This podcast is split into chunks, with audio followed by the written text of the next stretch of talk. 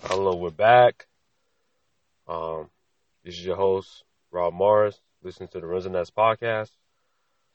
All right, so we'll get into the mock draft, but uh, just a quick, quick, quick correction. In the last segment, I mentioned about a snub for the All NBA team. That snub was Klay Thompson.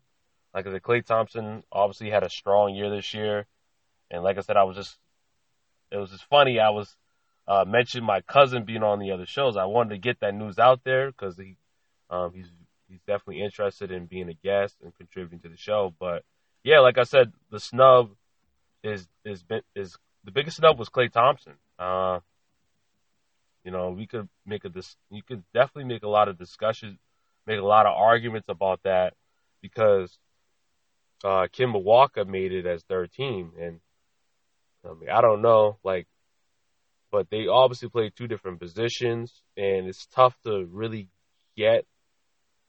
It's tough in the West to be able to get, um, to get a guard spot in the um in the West. But I mean, they also picked Russell Westbrook as well.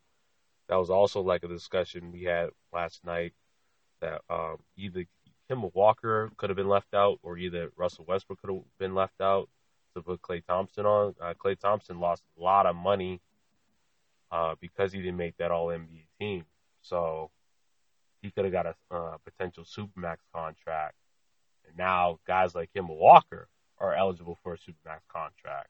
I don't know if the NBA did that purposely, so that way they can probably entice Kemba Walker to stay in Charlotte, but I feel like that's not going to happen anyways because uh, rumors say that uh, the GM Michael Jordan is not gonna is not gonna um is he doesn't he doesn't want to spend over the tax, so that's probably not gonna be a realistic thing for the Charlotte Hornets to do. So most likely he'll be you know he'll be moving on to a new team. And plus, it doesn't make sense anyways. I feel like they've been a middling team with Kemba Walker. So why would you spend over the tax, uh, give him a supermax contract, and hand tie yourself from improving the team? Like that's just not a logical move, anyways. So, all right. So I just want to make that correction. I'm sorry about that. But yeah, let's move on to the mock draft. 16 through 30.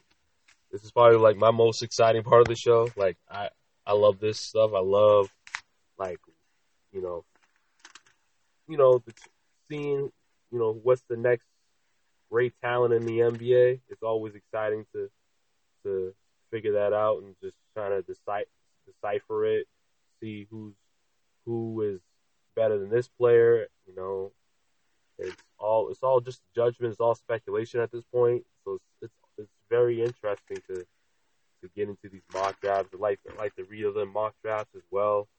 Try to see what other people think about players and how they rank them and stuff. But this is my version of it.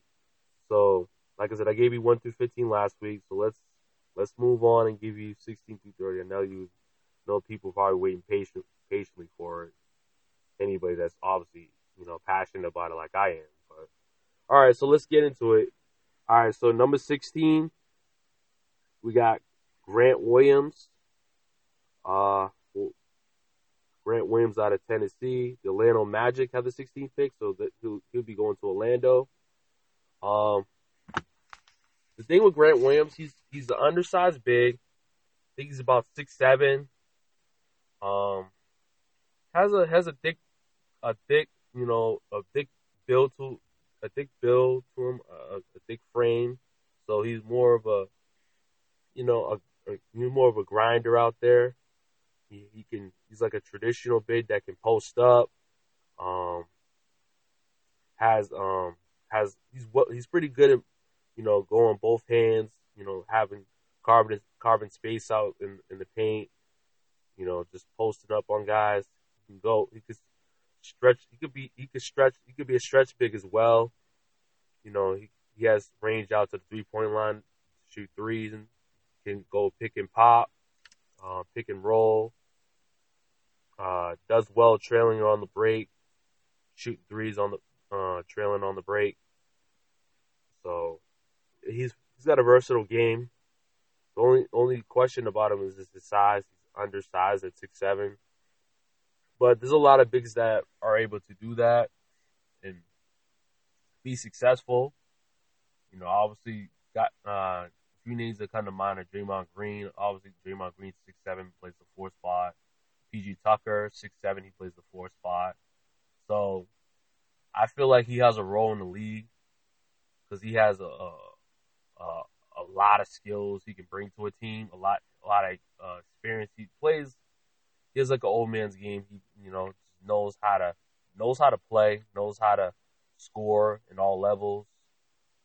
Um, so I think that would be a good pickup for the Magic. They need someone like that that has a kind of professional uh, mentality to his game. You know, he looks like he's played in the league for a few years or whatever. Like he has, uh, he has good basketball IQ, so he could definitely help out a, a younger team like the Magic that just got their taste of the playoffs and they're you know a growing up and coming team. They could use a piece like that that that knows how to score. I mean, he's also a very good rebounder too, so he could definitely help out on the glass. So they need a piece like that that kind of give them a little juice that they could use. Um, and we'll see how he fares. You know, we'll, you know if he, that does work out and that he end up going to the Magic, that would be a good piece for, for the Magic. I think. Uh, number seventeen, we got Brandon Clarke out of Gonzaga. Uh, he's going to the Brooklyn Nets. Um, he's very athletic, big. Um, he could definitely